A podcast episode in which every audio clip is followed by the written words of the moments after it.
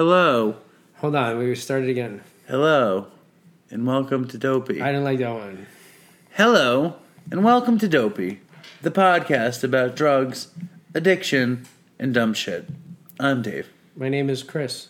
Did you like that one? My one? name is Chris. Did- What? Hello.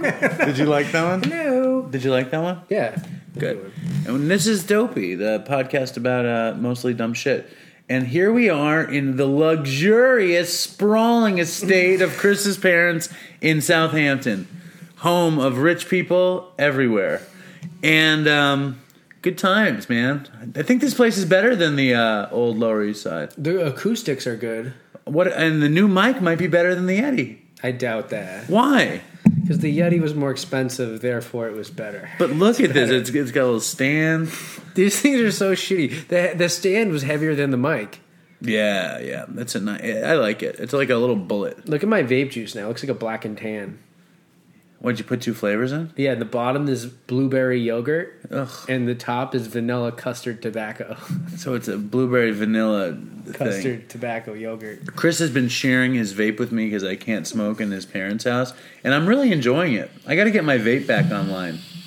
I've been telling him, and singing the praises of this for Years, year, yeah. You know, you know. Can I tell you my plan? I have a new plan to stop smoking. Do you want to hear what it is? what? I don't, because it's Nick Reiner's not going to like it, but maybe you will. what? I'm going to pray twice a day to God to help me stop smoking. Do it. I think it's going to work. Yeah. I really do. Everyone always said to Bill Wilson, they're like, he died of emphysema. They're like, why don't you use the steps to quit your cigarette addiction? And what would he say? Fuck you. I don't know. Um, but that's my plan to stop smoking because because nowadays like I smoke like ugh, and like I live with my daughter now, which is the greatest thing that's ever. Do you ever hide it from happened. her? Yeah, but like Does she know? yeah, um, I wake up early in the morning, like very early, and I like drink coffee and try to smoke cigarettes and listen to Howard Stern. And it's like six thirty in the morning, and I'm not like chain smoking. I smoke like one cigarette Yeah. and uh and I'm like I hear a noise and I'm like I hope it's not her and then I turn around and she's standing in the kitchen and she doesn't see me with the cigarette I just flick it away and turn around but I come Wait, you smoke in the, oh, outside. yeah. Okay. Yeah. and then I come inside and she's And you reek like cigarettes. yes and you know what it smells like to her What? daddy is that not the saddest thing in the world You want to hear something sad? I don't know if I've said this, but someone told me this the other day. what Do you ever pick Nora up? all the time There's going to be a time that you pick Nora up. That is going to be the last time you ever pick her up. I know Isn't that weird? And you won't know when it is. yeah that's interesting Isn't that like a cool little fact? it's sad Yeah. Um, but picking her up is a joy, Yeah. and uh, and I have to say, you know, as hokey as it might sound, that like I got my family back together, and it's only because I'm sober, and it's such a good thing. I know. I'm so sick of hearing you whine about your family. It's nice that I don't have to hear it anymore. Wow. it is right. Yeah, it it's is. a whole different thing, I've been hearing about it for five years. and I fixed it thanks to um, Sobriety. sobriety, the miracle of the deal. What a good deal! And now we have dopey. That'll that'll be the thing that tears our my family apart. so so you know, here we are, flip of a coin. Yeah. Um, so recently we were talking about Artie Lange, and uh, I wanted to talk a little bit more about Artie because we have a very special guest coming on the show today. And we're also hoping that if we just keep talking about Artie, eventually somebody will listen that will give it to Artie. At least that's what I'm hoping. Who?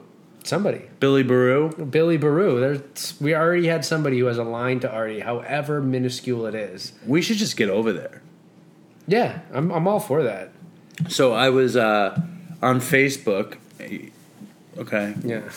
I was on Facebook, and um, you know, in my trending news stories, like I'm the biggest idiot in the world. The only things that show up in my trending news story are like rock and roll heroes, fucking the Knicks, Artie Lange, you know, and Artie was number one. I was like, is he dead? Like, what's what's going on with Artie? And Mine is like infant dies of Suboxone overdose or something. Really? Really? No, but it's like shit like that. right, you know? right, yeah, Suboxone is always in my trending too. Suboxone's in all the ads on anything I look on on the internet. All It's right. always Suboxone. They're trying to push for me. You're like maybe you should consider getting back on Suboxone. Um, and also, before I even go into my arty shtick, I just want to say I don't have anything against anybody on Suboxone and methadone. I listen to Dopey and I hear me putting people down, but I'm not putting them down. Well, specifically, we had my friend message me who said that like he's on methadone and it's been helpful for him, and I didn't even know that. And like I just I know he's in the program and like he's doing well for a couple years. I have um, nothing bad to say about anybody doing well. I'm just going to give a shout out to my friend Brian. What's up? I want to just tell the Dopey Nation, which is pretty cool. I knew Brian from a big book study that I did in Western Massachusetts. Brian moved to Atlanta and he was searching for a podcast on drugs. He found Dopey, started listening to Dopey, and then found out that it was uh, me that co hosted with Dave. So he found it randomly, which is pretty cool. You do more than you co-host it. We created this thing. We created. Co-hosting is like somebody found you and said, "Will you host my show?" But we created this thing. Thank you. No, no doubt. And Brad, Brad, Brad had a role in creating this thing too. However small it is, and his participation even smaller. So, Brad, why don't you do something for a change? I know you're listening. Drop a review. He dropped a review. He dropped a good review. Uh, oh, he did? He did. Yeah, You- yeah, he's probably one of the first 10. but he dropped a really good one, like a comprehensive. Oh review. yeah, because he took a while to do it, and then he Make that, dropped why don't you make one. that the iTunes review of the week? Read it. Brad? Yeah. there you go. We're going back in time. Gotta go back To the- in time. Making time. You know that song? No. You know? Um, we got to get Anders Osborne on here. Oh yeah. Yeah, the great song. Yeah. That's from Johanna. What's up, Johanna? Thanks for sending that in. Who's that? Uh, my neighbor. Uh, okay, what is it? Do you know what he said it was? Yes, it was like uh, Satan Zilla. Is in the first. It's in the first couple. Oh, there it is. It's the first one. Yeah. That's him? Yeah. Okay, so um, I can't even read the full title because it's too long. The title says "Dopey, the Dopey podcast about dope." Dot dot dot. From debauchery. Maybe that was the whole title. No, no, no. It's not because there's an I too. Um, from debauchery to recovery and back again. Dave and Chris are and friends tell the most awesome, most awful, most hilarious, most shocking true stories of drug addiction you'll ever find in one place. Never mind all the drug and recovery talk. I think Chris and Dave have amazing chemistry and provide enough quality laughs, intriguing ideas, and subversive fun for anyone to get hooked on this weekly podcast. Well, not anyone, but anyone I would want to hang out with anyhow. If you are an addict in recovery or just enjoy voyeuristically dipping your toes into somebody else's pool of depravity, like me, you need to feed your head some dopey. Great. I love that last line. You should be a writer. Read it again. If you are an addict in recovery or just enjoy voyeuristically dipping your toes into somebody else's pool of depravity, like me, you need to feed your head some dopey. Bradley. Great line, right? Very good. Well written. Yeah, we should send that to some paper. Oh, you know we haven't added. We were going to have the Joe's pick, Joe Schrank's pick of the week. We're supposed to do those too. well, what's his pick? Uh, he, I gotta find it. He sends me all that funny stuff. What's the last thing he sent you? I don't know. I text with him too much to find what it was. I can't remember what it was. Are we almost It's at a point where we could talk about Joe's latest thing?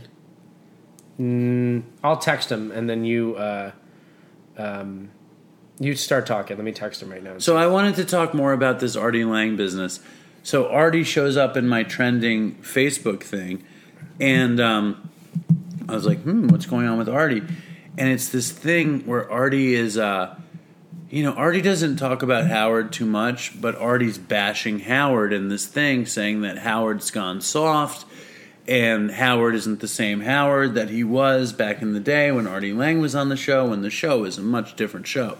Um, and he was saying how basically Howard sold out, that Howard used to be this rebel who could be an A-lister but not do all of the trappings of an A-lister and not be politically correct.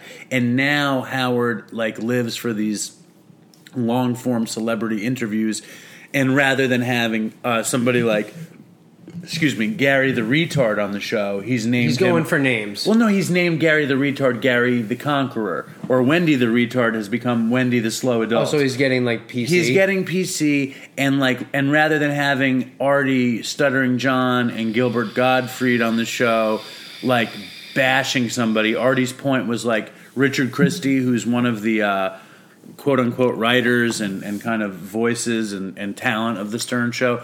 He came in recently and cried about the fact that his um, guinea pig had died and like they're consoling him and all Artie wants to do is like make fun of him and they don't make fun of him because now Howard is like this big animal rights guy.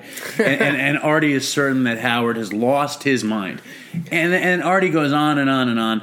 And and, and to be fair uh, I like the the Howard Stern show now too because I like the long interviews. I, I find it relaxing to listen to a really long interview and like, I don't think there's anything wrong with not having strippers on the show. And I mean, Artie's claim to fame, besides being amazing on the Stern Show and just honest and funny, was that he they had a contest of who could throw the most baloney on a stripper's ass, and Artie would always win because Artie is like a great athlete, and anything physical or athletic, Artie would win. Really? Um, yeah, because Artie, Artie, like there was a bit where like they were on tour or something, and Artie had to. Artie was like, I could beat any women pro basketball player in a game of one on one, and Artie's like 300 pounds, chain smokes cigarettes, does heroin, drinks, whatever, and he played a WNBA star, and I think he won. No way. I think he won because he's Is this just back fucking- when he was doing coke and he was a little more? No, he was fat as hell, and he's just sh- popping jumpers and knocking him down. Artie's like fucking a beast. He like he his dream was to be a, a baseball player. He and that's why Artie and Artie's a degenerate gambler, you know, alcoholic, drug addict, uh, obviously. But the he told this story, and he said uh, his highlight of being on the radio. Um, he was deep, and this is the the greatest dopey story. Yeah. You know, one of the, or everything. Artie is our unicorn. Yeah. Artie is our gold box that we will never get to open because he's so funny and so depraved and so perfect. All of his stories. We gotta But- get him on. But I never heard I'm sa- this You know, I'm saving one story. The one story that I refuse to tell on Dopey. If Artie Lange comes on, I'll tell it. you were saving it for the fucking East Side Crack. No, no, no, no, no. I wasn't. no. no. You'll tell it. I really? won't tell it unless because it's it, first of all, it's not even that funny, and it's just like the worst thing ever. you know I mean? It's like it's not even a super dopey story, but it's just like it's really bad. So Artie's greatest uh, radio, and Artie has like Artie sat in the room the first time Howard interviewed Paul McCartney, and and and and, and Artie's doing shtick, and Artie was really funny in that. But and Artie's Artie's interviewed you know a million names. He's been hysterical on the Howard Stern show, tearing people up and uh, and, and just doing shtick. It was just fucking perfect. But his favorite moment, and I never heard this story, was uh, Howard was starting to change a little bit, but it was still the old school Howard Stern show. But Artie was deep into dope, and the comedian and actress uh, and talk show host Kathy Griffin comes on the Stern show, and um, and they're having this very serious. Kathy talk. Griffin is the uh, the redhead. the Jerry Seinfeld. Jerry Seinfeld's the devil. Is that one? Yeah, yeah, yeah. And um, it's funny. And the only way you know anybody is through Seinfeld or like Family Guy. You know, I watch um, Star Trek religiously. I watch it every night, and I'm going back through all the series. I finally learned who Wil Wheaton was. Well, why would you ever know who Will only Wheaton from was? Family Guy because they talk about it all the time in Family Guy. And then finally, I got to the next generation, and I was like, "Oh, that's who Wil Wheaton." You know is. what Wil Wheaton's breakout role was, though. What? Gordie in Stand by Me. Oh, really? He was the lead. I haven't seen Stand by Me for so long. Rob Reiner, where are you? He Shit. tweeted about us once, sort of. He retweeted Nick Reiner's tweet. Yeah. Anyway, so Artie's story about Kathy Griffin. Kathy Griffin is on the show, uh, almost crying because she had just won an Emmy for who knows what, Crying in jubilation.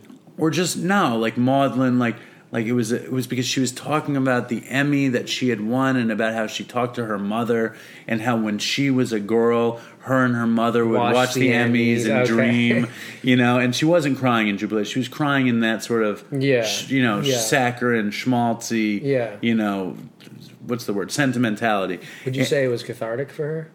Maybe. Um, but Artie didn't. Artie was in the room, nodding on heroin, snoring during the interview. And Kathy Griffin's like, could you please have him removed? Now, meanwhile, Artie. It's so funny because it's also like, you know, and this is in part from Seinfeld, but like from what I know of Kathy Griffin, it's like she's one step behind or in front of Rosie O'Donnell. She doesn't get any respect. right. I wonder why. And so, but like for Artie to be nodding out, that's consistent with like what I Right, you know what I right. mean? Because then nobody wants to pay attention to her. Yeah. Maybe it's because people don't find her to be physically attractive, which Artie went on and on to say. I don't even think she's that. I think she's okay. Yeah, me too. But Yeah. Artie said without makeup, she's not. Oh. That was one of his big shticks in this thing. Yeah. But that's not the point here. Yeah. The point is that uh, he's snoring, nodding out while she's telling this very sentimental story. And then, not to mention, she's a stand up comedian, and Artie is an amazing stand up. And she says to Howard, can you please get him out of here?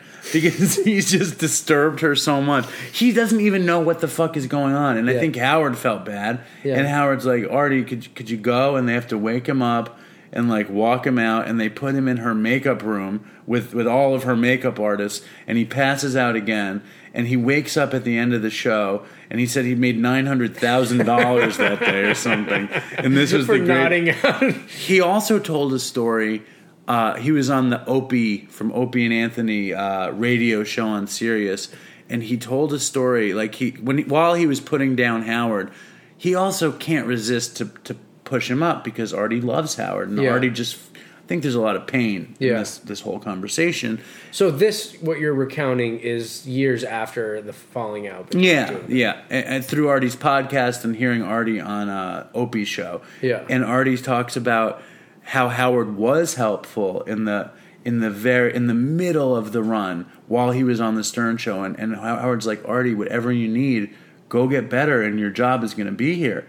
Do whatever you need. And Artie's like, okay, I'm, I'm gonna go to rehab, blah blah blah. Yeah. And he goes down to Florida. He's there for like three days. He's like, fuck this. He, he gets a hooker. He checks into a hotel in South Beach, stays up all night doing coke, and in the morning, while Stern is live, he calls in, and they think he's in rehab, and he's like, I'm a, you know, Is he pretending he's in rehab, or did you tell him no, what he's happened? like gloating with the whore, and he has like the waiter who's delivering room service on the phone, and you know, Yeah. And and then it was just it's sad, and, and it's also the saddest thing is that like as a real Stern fan, which Yeah. I am, there was a beautiful camaraderie of family, which is I think why Artie feels so bad Yeah. because he feels like his dad. You know, I think he feels like a real pat- you know, like father son thing with Howard or big brother thing with Howard, and Howard is like not interested,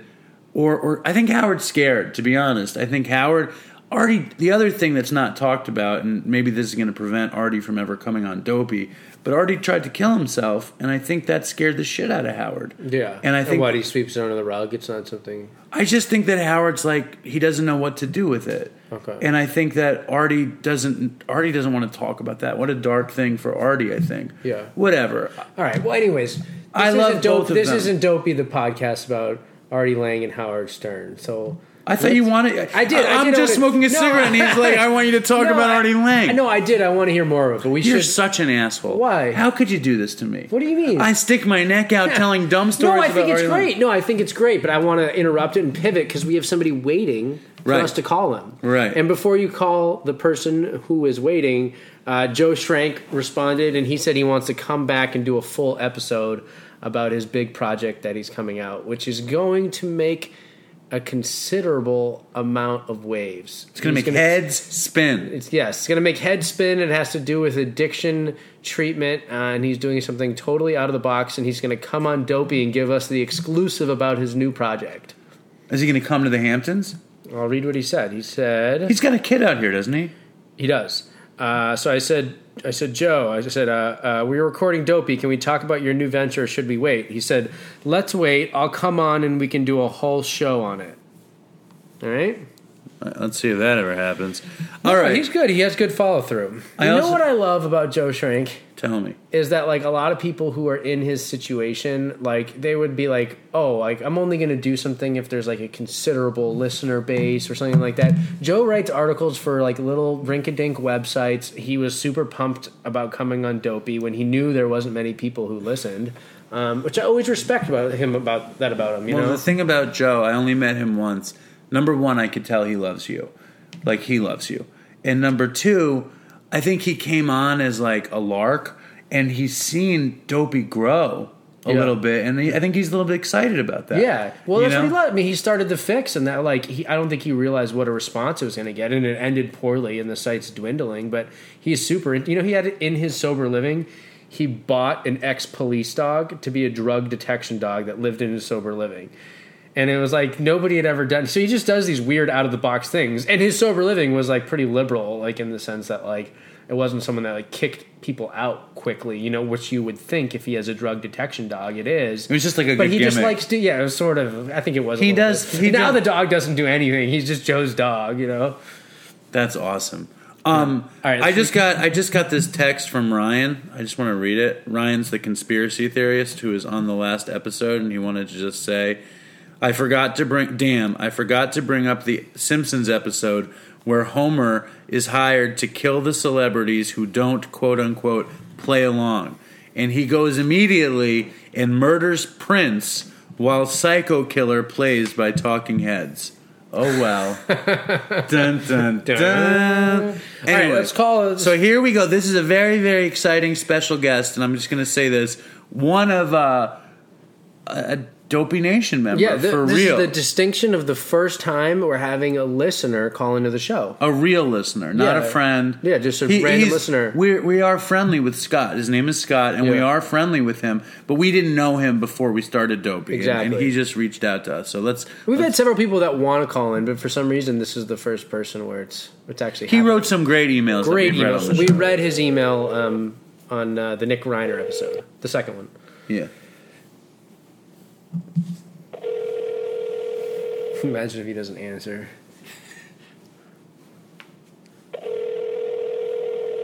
Where is he? Maybe he got cold feet. Hello. Yeah. Hello. Yo, what's up, Ed? Hello, and welcome to Dopey. Am I on the show? Here we go. We're here. You've made it, Scott. You've arrived. the culmination of my existence. What's up, Scott? It's Chris. Hey, what's up, buddy? How's it going? It's good to hear your voice, man. Yeah, yeah, cool. We were just Uh, um, we were just doing a little introduction, saying that you're the first um, listener to call into the show. nice. So you hold that distinction. Yeah, it can never be taken away.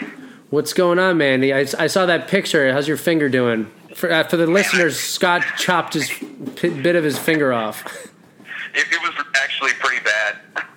I cut like usually like when you're a chef and you're cutting your knife, they teach you like if you slip, it's supposed to cut your fingernail or whatever. But I cut right through it and cut the top of my thumb off. It was actually pretty gnarly. Horrible. I, Uh, it amazed Yeah, me it was, because if it was me, there would be no chance I would go to work the next day.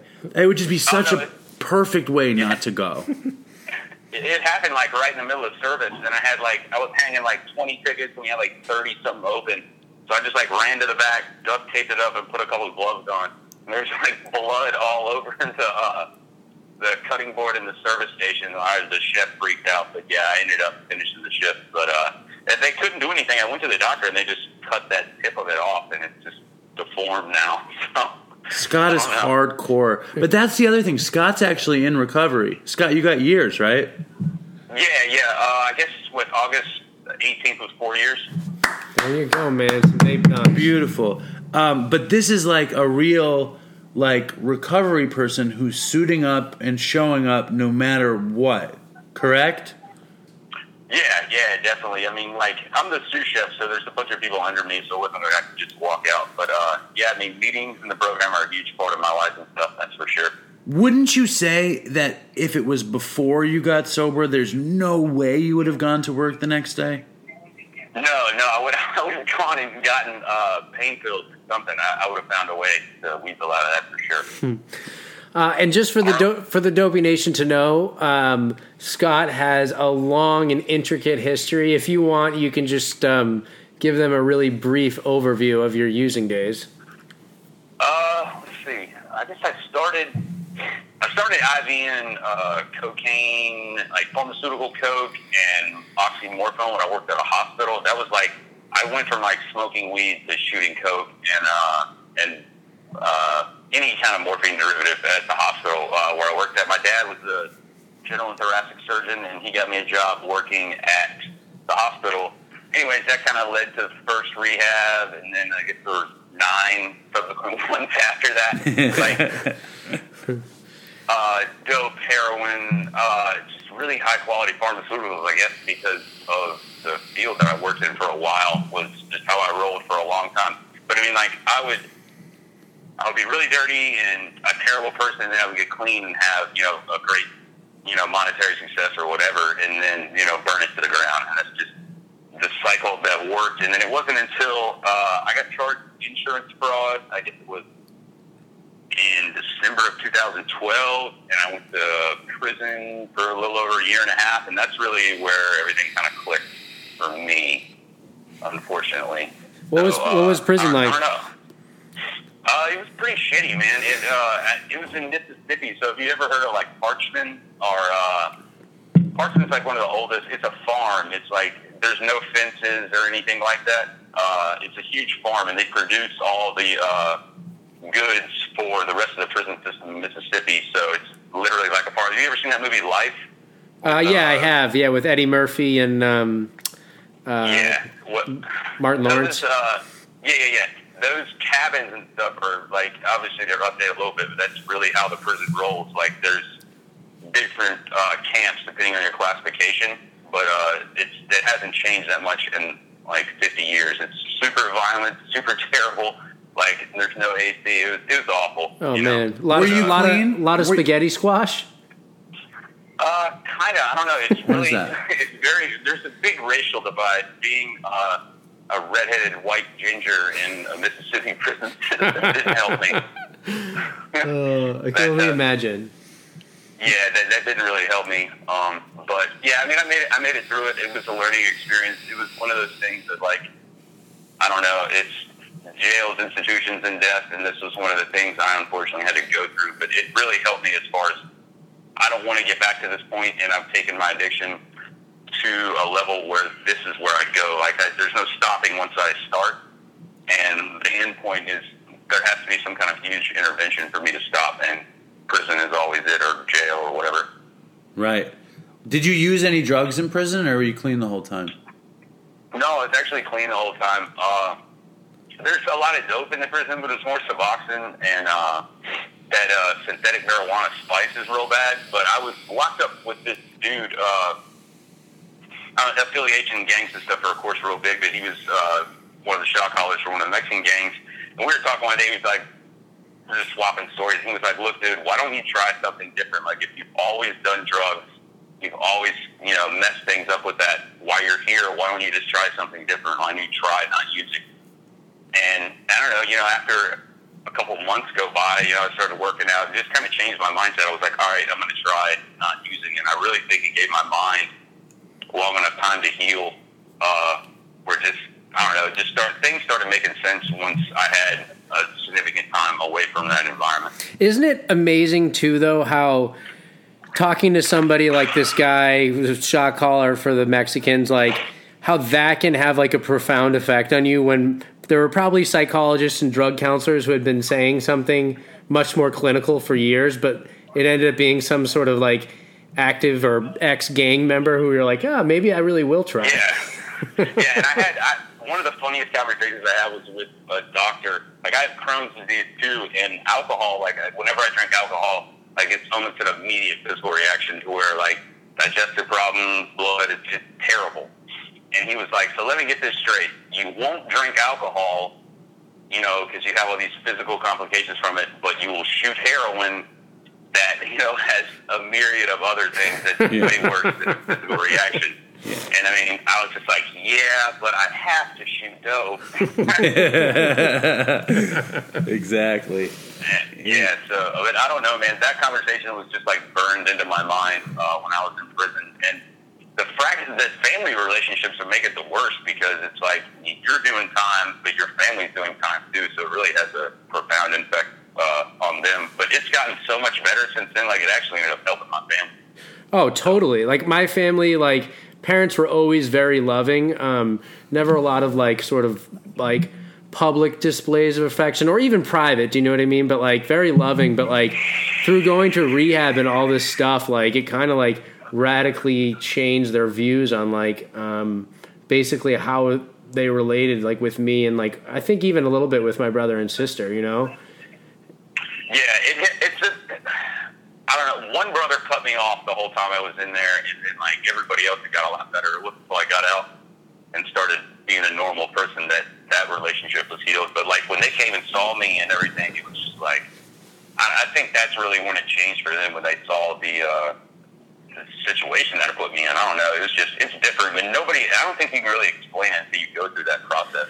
Dude, you But want? it- I, Go ahead. No, go ahead. it's it's it's just like you can't explain it until you're like you're locked away from everything and you just like it makes you so much more grateful for little freedoms and then like I don't know it's it's really hard to explain.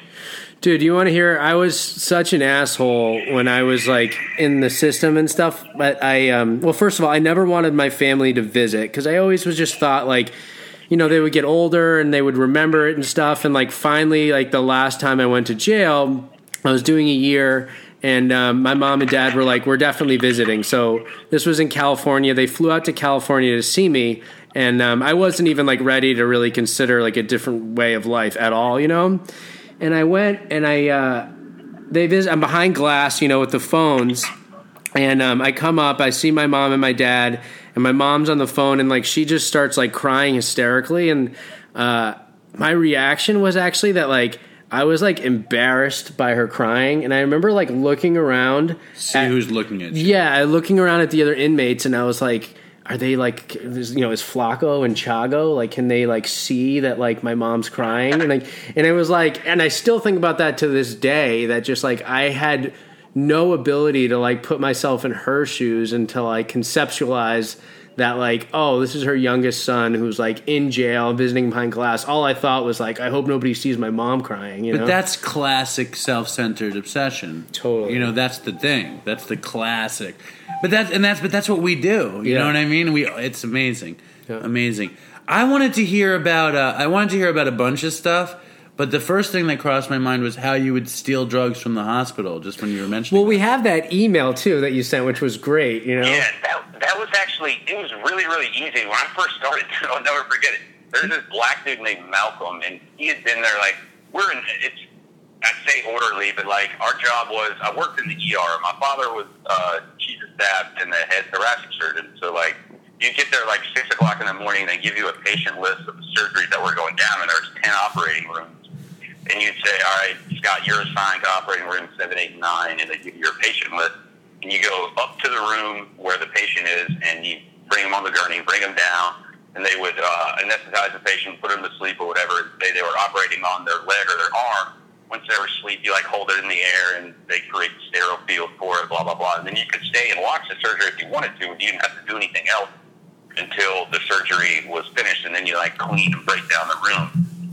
But man, Malcolm had to in with the pharmacist, and this was back in like 2000 or 99, from 99 to like 2002, 2003, something like that.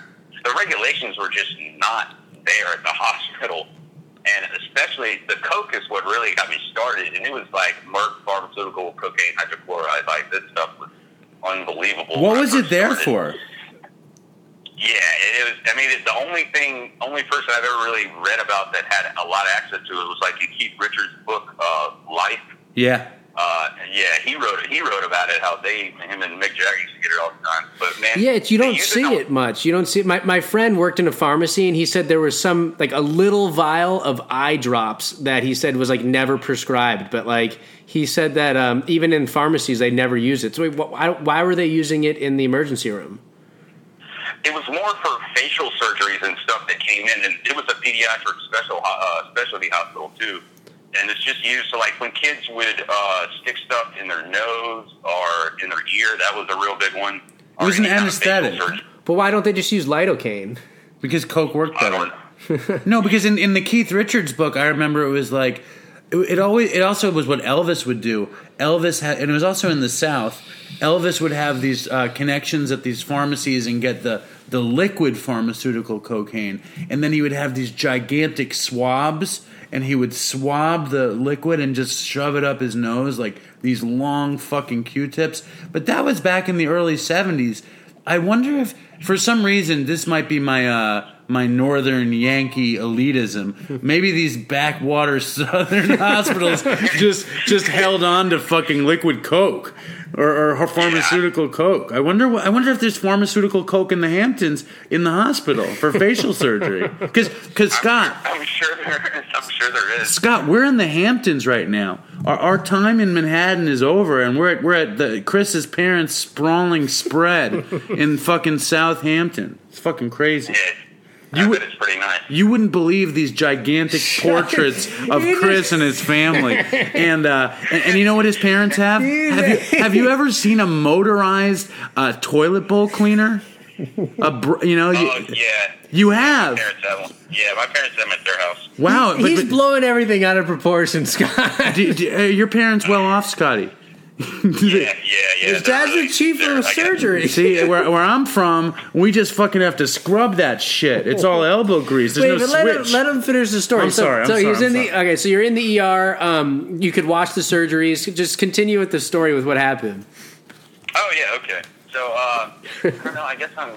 I started this job when I was like 17, and I did it uh, in the summers and during the week too when I was uh, in high school. And then I get like the second semester of my senior year, like barely ever had to go to class, so I was more involved.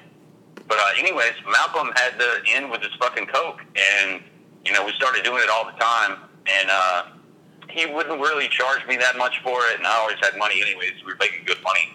But uh, anyways, uh, to come down off the coke, I was like, dude, I gotta get some sleep. I can't, I can't do this anymore. It's like, oh, you just need some of that morphine. Yeah, and this this dude was like, I mean, he's really funny. Like, I guess in actuality, he's probably was like in his mid thirties, and I was like 19, 17, 18, 19, whatever. But he looked like he was a hundred. But uh, I mean, he ran the hospital like he knew everything and all the ins, all the outs, and uh, he turned me on to the morphine, and that was what really oxymorphone or whatever Dilaudid. And uh, that's where I really started spending a lot of money. But uh, what led to the first rehab was. Uh, I was assigned. I'll never, I'll never forget it. It was operating room eight, nine, and ten, and those were the orthopedic rooms. And uh, ten wasn't being used until like later on in the day. And this was like about nine thirty, ten o'clock. I was waiting for one surgery to be finished. So I go and I mix a shot of coke and a shot of morphine, and I hit it, and I go back to operating room ten to chill out because I'm really wigging out right now. And uh, I decided that it would be a good idea to do a little nitrous oxide with it. And I started going to Phish shows and stuff, and we call it hippie crack uh, around the Phish community or whatever. So, anyways, I, we have this key chuck that uh, undoes all the tank. And I undid the oxygen and cranked the uh, nitrous oxide up to 10. And I thought it would be a really good idea to lay down, like, it looks like a cross, almost like an operating table. But uh, I put the pulse oximeter on my finger, and I cranked it up to 10, and I started laying down. And if you've ever done the whippets, you know, you get that wah, wah, wah, wah. Yeah. Whenever you start getting super high. And uh, I remember doing that, and then I wake up, and there's like 10 or 12 nurses in there, and everybody's standing around. They're like, congratulations, you just got brought back to life. Oh my oh god! god.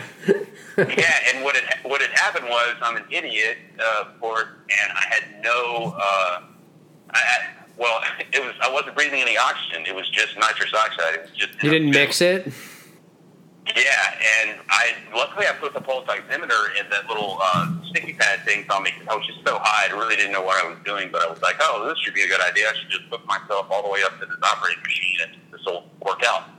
That's and, uh, funny. Luckily, I did that. But what was terrible was I set off the code blue in the alarm because I stopped breathing. Well, that was uh, good.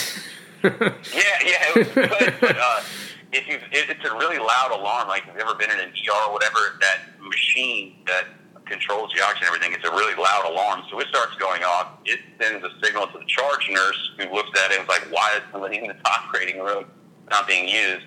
And so she walks back there and, you know, this is all recounted to me, but she said, you know, I'm all blue. I've got the thing strapped onto my face and I didn't put any of my works or anything away. So like there's stolen morphine and fucking coke and dirty spoons and needles all sitting right there. Wow.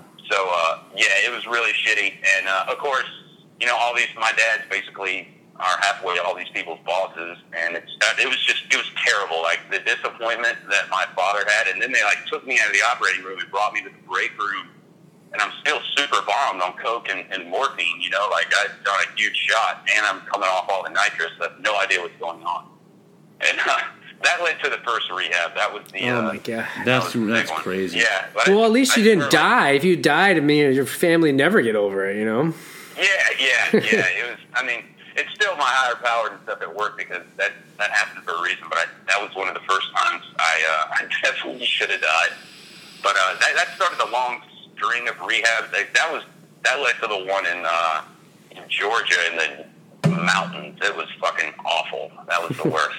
When I met when I met Chris within within three days of meeting him, we were talking about how much better rehab would be for drug addicts if it was just a place that had drugs where, where addicts could go to do drugs. And it, and it sounds like that's what working at a hospital in the early in, in like the you know before 2003 was like that you had access to every drug. You're alone in a fucking operating theater with every drug you can think of and you're just going to town. Like I can't even imagine It was crazy. One of the uh, nurse anesthetists that I played golf with, like, uh, he was a traveling nurse anesthetist, which, you know, I think he was based out of, like, Chicago or something, but he was doing a, uh, a stint down in, uh, in Rock Hill, where the hospital was, in Rock Hill, South Carolina. Anyways, he was a dope fiend, too, and he started giving me those fentanyl uh, suckers. yeah the Yeah. lollipops God, yeah, yeah, the lollipops and those things. Like, I don't know, it was weird. Like, this is before Oxy and everything. I don't know if it just wasn't regulated or I was just, you know, in a, a redneck hole where everybody did drugs. But uh, yeah, I mean, I can countless times, you know, sitting there eating those suckers and stuff. And uh, when I would go to rehab, they're like, "Well, who gave you drugs?" And I was like, "I mean, I work with all these people." They were, I was like, you know, Mark, Doctor, blah blah blah, whatever. But uh, I don't know. It sucked.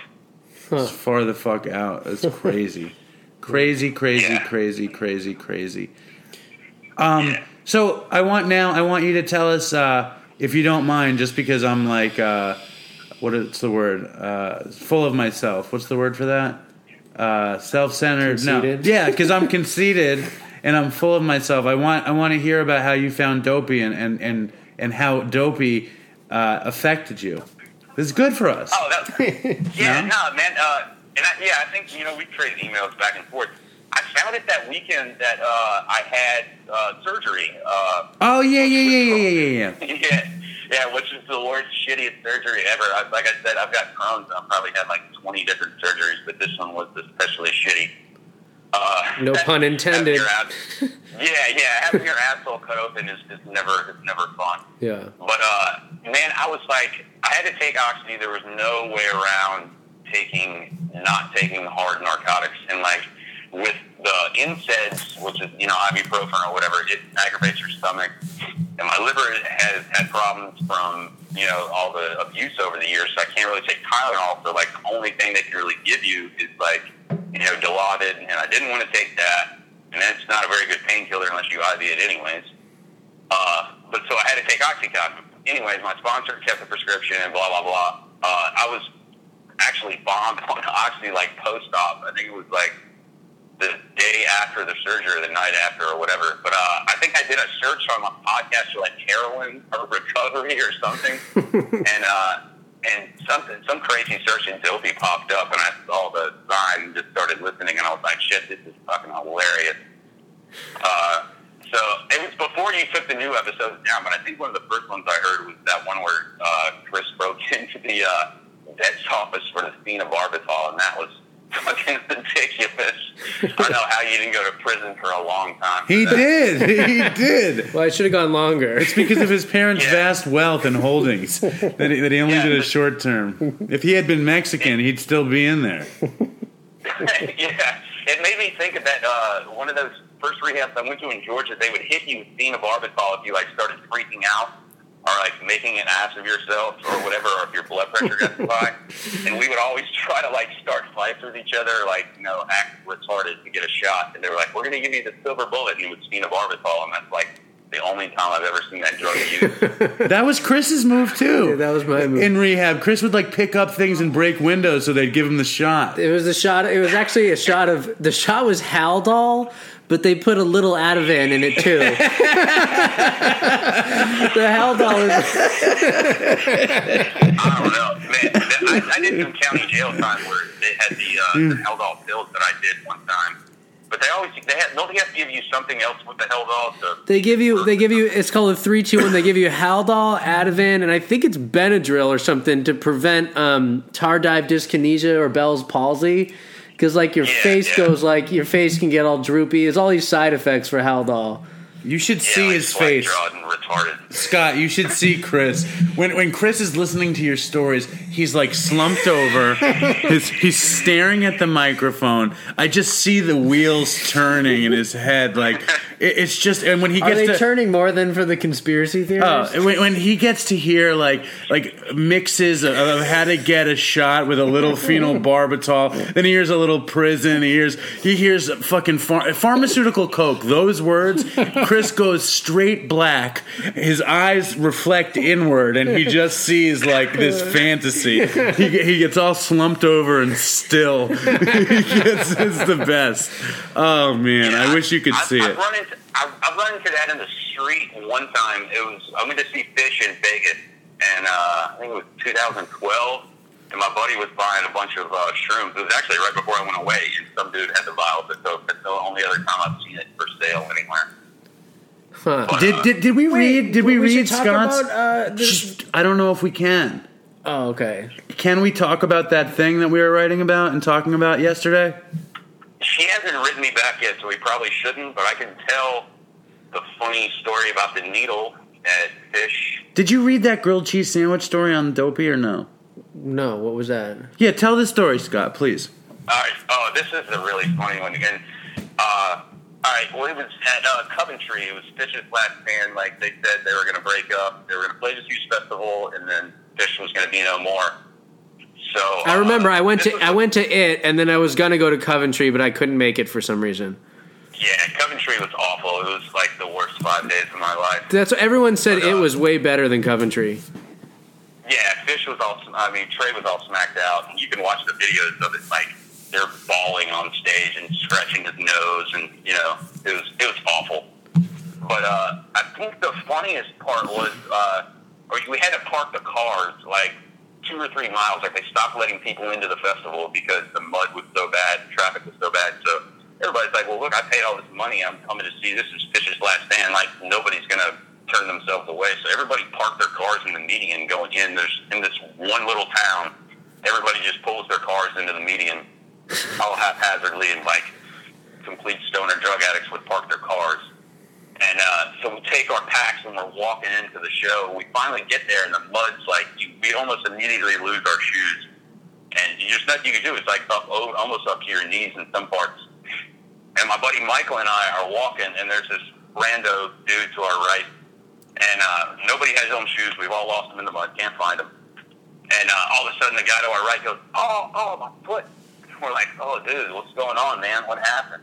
And he picks up his foot, and there's in his bare foot, there's a needle stuck in it. Oh my god. Oh, and he just he just picks it up and like I made eye contact with him and I was like, oh my god, dude, that's like worst case scenario. And I didn't know what. that's like the thing they put in on movies that like never really happens, you know, but it actually happened. Horrible. Yeah, and I'm I'm sitting, you know. Meanwhile, I've got like eight grams on me and all my work stuff, and I was like, oh, but I'm a good drug addict. I would never just bury my needle in the mud. But, But maybe that somebody dropped it. Maybe that you know they, they didn't realize. You know. yeah, that's that's probably true, but I just remember locking eyes with that kid, and I was just like, oh no, you're about to have the worst weekend ever. but uh, that was also the weekend, and I think you read the story about when I uh, burned my mom's car to the ground. Yeah, the first email, you, the Oh. first story you sent us, it was great. yeah, yeah, and that was that was really crazy too. My mom brought that up the other day because uh, Michael, the guy that went to the show with me, we had to evacuate to his house for uh, the hurricane that came through like two weeks ago. But uh, yeah, I, I still don't know. I, we're in my mom's car. I, first of all, like I said, I lied and said that I was going to an AA conference or something in Charlotte, and could I use her brand new suburban? And uh, retardedly, she gave me uh, her car, so we drive it up there and uh, go to the show. And on the way back, we've got all this kerosene and gas that we didn't use because we didn't take a bunch of stuff into the show because we only took what we carried. But uh, I had a blowtorch because I didn't like when I like to heat my heroin. I didn't want all that black smudge marks on the bottom. And uh, anyways, that got depressed, or somehow the kerosene got uh, ignited in the back, and it was like almost instantaneous. Kerosene has like that real thick black billowy smoke, and it was like within like two minutes, dude, the car was engulfed. And it completely burned down to the tires, and so having, having to yeah having to call my mom and say like not only am I about to be super dope sick, but I have no money. I'm in Vermont when I told you I was going to be in Charlotte, like I was supposed to be an hour away, and I'm, you know, five states away. There's a new And, uh, car too, right? Yeah, yeah, it was almost. I think it was like seven or eight hundred miles on it when she gave it to me. Oh my god. and, and the only reason she gave it to me was because I was going to be the good recovery son and go to the AA convention in Charlotte. so she still says she we're able to laugh about it now, but uh, at the time it wasn't that funny. Dude, that is a wild story. How many? How many? Yeah. So like, how many times did you start and stop getting clean before you started to get some serious time? Uh, at least four good stints of like over a year. Yeah, Yeah. And yeah. then uh, I, I just, I, like I said, I'm more like, I'm more opt to use on like a random Friday night than as opposed to like going to a festival or something and using. But it's just like, for me, it's, it's so stress related. Like I'll get worked up about bills or work, or if I don't take like certain steps, if I don't work out, if I don't go to meetings, if I don't talk to my sponsor and do those certain things, like I'm gonna use. And it's just like I have, I'm super organized now, and if I, I don't follow my OCD checklist, like it just goes bad for me. But no, I mean I've got enough time now to where I still do those same things every day. Well, what do you what do you think about what do you think about Chris here? Chris is he's on Reddit. He hasn't been to a meeting in three weeks. What you, what are we gonna do? What do you, eh, maybe you got to give Chris some words here. Man, Chris, I told you, man, I, you cannot go on Reddit. I, I talk about that? Oh man, like- yeah. Well, I had a sponsee that like used to go on YouTube and Google. He was like, "Well, I really want to use. So when I want to use, I go like go on YouTube and I watch people shoot heroin." Oh yeah, It's retarded. Me too. Yeah, that's so fucking dumb. Yeah, it's so Like, dumb, dude. It's just gonna it's just gonna drive yourself crazy because whether it's like pill porn or like whatever it is, it's like I, I, the heroin's fucking awesome. You know, I wish I could hole up in my house and shoot heroin all day, every day, but I don't like the consequences that come with it. And it, that's all that does is not. I don't know if it's romanticizing it or whatever, but I mean, it just puts that thought in your head, whether it's like in the front or back. Like eventually, it's gonna work its way into action. So for me, I can't look at that shit. Like movies and stuff don't bother me, but if I'm if I'm on Reddit or something or YouTube, I can't I can't do that stuff. Well, it's the. old- I mean, it, there's the neuroscience behind it. It's like f- fire together, wire together with your neurons, and it's like if you think about it enough, you're activating those old like neural Paths, pathways, yeah. and then it's it's like reviving it. You know what I mean? Yeah, yeah, but I mean the other thing, as far as meetings go, I mean you're obviously involved in recovery, you know, pretty much every day. So I don't know if you really need to go to a lot of meetings, Chris. But I mean, I don't know. I do. You know what I mean? All, all I know is like what works for me, and I tell people, you know, this is. I'm first of all, I'm a terrible, you know, emotional rapist, narcissist. So you probably don't need to do what I do anyway. But it's, these little steps work for me, and that's about it. But I know going on Reddit is bad for anybody. No, I just think it's funny to, to fuck with, with Chris with that shit. No, but you're so right. Though, So if I don't do the same things that you're doing and put together enough time that's just abstinent, eventually, like my shoelace breaks and I get high. You know what I mean? Yeah, it's you, you, just you turn on the computer and somebody's drawing up a shot and it's over for you. Yeah, whatever. Um, what was I going to say? What about this, Scott? Just just as like a sort of like, uh, what about people uh, who get tr- who could could you see people getting triggered from dopey? I, I really can. Like, and I've turned a bunch of people onto it, and like everything that I've heard has been positive from the recovery community because, like, I I really think it opens up lines. It's like I can identify with the stuff that Chris did and the you know the music and the stuff that you like, and like you, I see myself in you in your guys' actions and what you're doing. I think it's something positive. You know, what I mean, I, I never bought into the whole thing of you know war stories don't romanticize it. I really think a big part of recovery is relationships that are generated. Right, Uh, shared experience. Like we've been Yeah, through a war. experiences. They're called war stories because it's a fucking war, and like soldiers, Exactly. soldiers like bond over it, and we Go to the VA. Yeah, what the fuck? They get high there. Um, but uh, what was I gonna say? Fucking shit, man. I was gonna say something good. I forgot. Oh no, you know who hates dopey? Uh, my sponsor. He thinks it's worthless. Fucking hates it. But he's a hater. My sponsor says everybody calls him Doctor No because he hates everything, and it's true. He sounds like I wouldn't like him. You, he's sweet, but he hates Dopey. He he called Dopey. He said that we tr- we're we're wannabe Wayne's World. That was that was his quote about Dopey. Um, Man, I'm I'm the whole thing. Like I I love to play guitar. I, I suck at it, but I like to play. And it's like my sponsor gets on me because I spend so much money on guitars and, and stupid stuff like that. He's like, "You're not very good. You're not going to play live." And I was like, "Well, it kills time, and I like doing it." So you know, it's one of those things. Like if it's positive for you, it really doesn't matter what other people think. And you're obviously trying to reach out to other people. So I mean, I think it's dope. I think it's great. Yeah, I feel good about it too. You want to hear? We have to. We didn't do an email of the day. Do you want? Oh. You want to hear an email we just got, or we got re- semi recently? Yeah. Well, what am I, which one? Uh, whichever. Oh no, let's do do the one. Do that crazy uh, uh, UK one. Oh, uh, you want to read it? You Yeah, read it. I'll read it. Here, I'll find it. Yeah, it's S A U or something. Something from the UK. Yeah, Um, sweetenings from that one. maybe. If it shows up. Sweetenings. Fucking shit. We're experiencing technical difficulties over here at the Dopey headquarters. How'd you get a night off from Olive Garden, anyways, Dave? You don't have to work the rush on Friday. It's Saturday, buddy. It's Saturday. Saturday. I work every other weekend. I work every other weekend. I used to get so high at work that uh, that the guys I work with would, would like tell stories about how they would see me at a table eating French fries off somebody's table. Right off, right off their plate. No, I would like serve the fries and I would just like be so bold as to take one, dip it in their ketchup and eat it.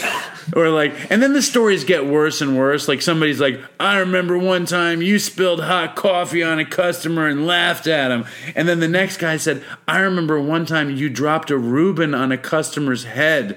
but uh, it's not true. I don't believe it. I've I've, uh, reminds me of another story.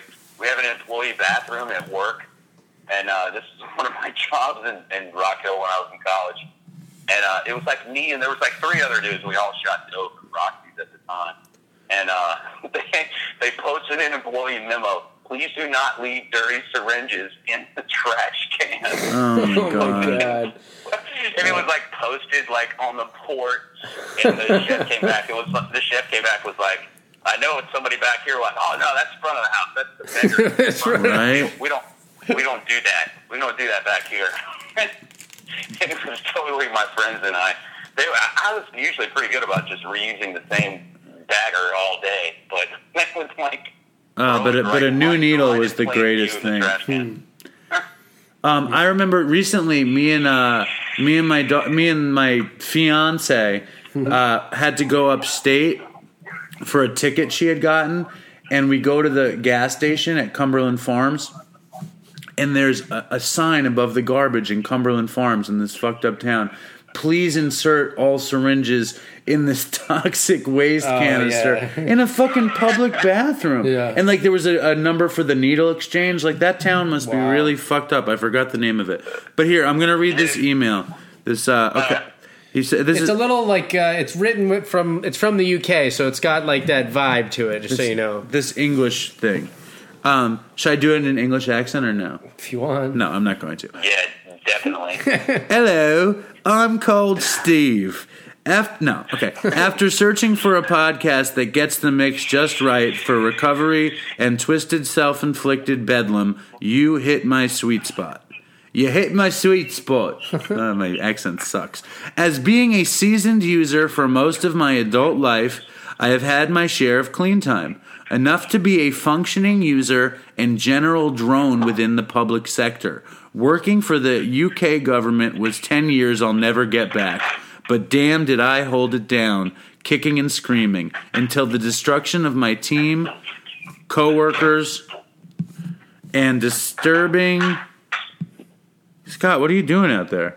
What is that? What's going on? Hello? oh, sorry. What is No, that? I'm here. What was that? Sorry, I was I was walking around. Sounded like the world was ending. Um, uh, disturbing my pre-planned nod times, traveling from hotel to hotel to train staff, whilst they witnessed my glorious downward spiral, and ending up with a severance package that was too big for my bad behavior. Uh, I didn't bother taking it up with my union. Instead, I packed my bags and prepared a narco tourism holiday that lasted, well, a bloody long time. I have countless stories of busts, classic withdrawal, near escapes, the usual, but with a good bit of spice towards the end. Thank God for keeping a diary. I purposely worked three regular jobs to make it hard to use H and used crack, cheap speed to keep me awake until my severance package was released. This provided me with a diving board to erect in Southeast Asia to stumble into the void until everything blew up in my stupid face. Yay. Things got way crazy. I doubted real and the unreal. Southeast Asia was my hedonistic playground. Heavenly at times, and damn right scary. Near death experiences, etc. But I had other plans. The world has seemed to align, and here's an idea or two. You both being stateside is awesome, as I know my pop culture for the area you live in, so I can understand everything in your podcasts and brilliant they be. My girlfriend has problems understanding some of the parts, so I have to explain to her as the UK scene and beyond is very different from stateside. The lingo and the slap on the wrist UK attitude. I would love to si- shine some light on that. Let's build Dopey UK. As a gentleman, instead of ripping your idea and calling it Smackhead or some equally undopey branch out man, I have some good web skills, can create websites for you, provide basic whatever SEO is, social media and SEO. What's SEO? Search engine optimization. Search engine optimization. We could really use that. We don't um, have a website. yeah, we don't have a website. Um, Creative Forum, a trucking app for iPhone. NA, what's that? I don't know. Narcotics Anonymous. Uh, networking and basic Photoshop and film editing market your dopey brand and could easily put together a UK podcast with guests via Skype, including both yourselves. I had to play around with your logo, and he did it. Anyway, I remember Vice.com as a child, and now the monster hit it has become. So let's try and do this for Dopey, with your consent, of course. Thanks for the podcast. Talk soon, huh? Turn Dopey into a cult, man. LOL. Uh, clean time six months. Kinda. Peace. kind of. Yeah, no. What does that mean? Kinda. Yeah. Not even kind of. Yeah. Kinda. Uh, peace. Smackhead Steve.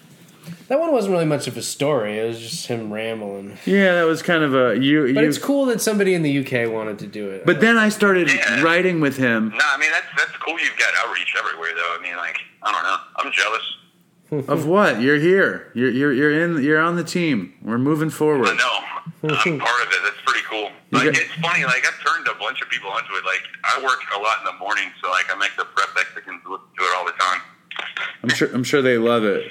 Some of the, the Flaco, the one that speaks all the English, does. Does he? Uh, they're all they're they're crazy, man. They're all MS13, and they all like every four months they just leave for harvest, and they're they're wild. Hmm. So there's no there, there's no Dominicans there, huh? No, no, it's all it's all Mexicans mostly. Uh, I can't really say I've ever met a Dominican down here, but it's all like Mexican or Guatemalan. I mean, they're all from school. They work real hard. Yeah. But they're all illegal. Yeah. like I'll, I'll I'll do their electronic I nine, and their social will come back to like a seventy eight year old, you know, female, and it's like a twenty year old male in front of me. So I don't know. It's different. Well, I don't, we are not anti-immigrant uh, or illegal alien on Dopey. We love them Oh all, no, de- yeah, exactly, definitely not. especially the Dominicans. um, and I just want to say to Steve because Steve really wanted to do a UK uh, version of Dopey, and and we kind of like miscommunicated, uh, communicated, but uh, we'd love to talk to you. We wanted to get you on the show, and hopefully we will. Right? Yeah. You got nothing to say? Yeah, I concur. Chris is ready for bed. you should see his face. Um, but Scott, we're gonna split. We love having you on. We love that you're a part of the team. Yeah, definitely, dude. I really appreciate it. It'd be awesome. And uh, I sent her an email. I should know something about what we talked about. I would imagine. They're in Atlanta now. I think they take the next two days off, and then they play Wednesday or somewhere. But like, yeah, uh, I'll, she'll, she always emails me back. I've known her for like ten years, so that uh, that door is definitely open though. Yeah, I had a funny Phish story, but we'll save it for another time because we're we're we're late. Um, Cool. but uh, thanks, thank you very very very very much. Scott, you should say toodles. Don't say fucking toodles. You say stay strong, Dopey Nation. Yeah, stay strong. Don't use. That's what I usually say, right? There it is. All right, yeah, I dude. really appreciate. I really appreciate you guys. It's pretty cool, man. Thank you. It's awesome. We're so happy we got you on the phone. It was really fun and really enlightening. Yeah, man. I I'll, thought. yeah, I'll be in contact. Awesome. Thanks, Scott. All right. All right. Good night, bud. All right, guys. Later. So there it is. Yeah, so uh, write us a review and tell us what you think of Scott. Yeah, right. iTunes, Apple Podcast app. Yeah, don't be a fucking stranger, dude. You wanted to do another one, and you're like passed out. I'm good. I'm ready to go. You don't look good. I'm ready to rap. Um. Anyway, uh, write us an email at dopeypodcast at gmail.com. Don't be a stranger. Let us know what you thought, and um, Toodles. I also want to know what you think about the Hamptons versus the Lower East Side. Hamptons is nice. I mean, we'll do another one. I want to do one in New York and um, in December. I think we should do it in the belly of your beast of your restaurant. Just chill, man. Why not, dude? Goodbye. Have some pastrami and some fries. What are you and some- doing? What? What are you What are you doing? I'm just talking. Listen, first of all, they don't want it there. Second of all, we don't. You wouldn't. You wouldn't be able to pay attention. You can't even do it in an empty house. Um. Anyway, have a good night. Uh, toodles. Let your freak flag fly. I want to take a walk around the world. I wonder would it do me any good? Until I get some money in my pocket, then I guess I'll just have to walk around my neighborhood. But I want to be good so bad. Want to be so good, so bad, so bad. I want to be good so bad. Bad desire's all I ever had. And I want to take a ride up in the sky. Watch this aeroplane just pass me by. And I want to see a Lear jetliner take a dive. Just to show all of these people what it means to be alive. But I want to be good so bad. Want to be so good, so bad, so bad. I want to be good so bad. Bad desire's all I ever had.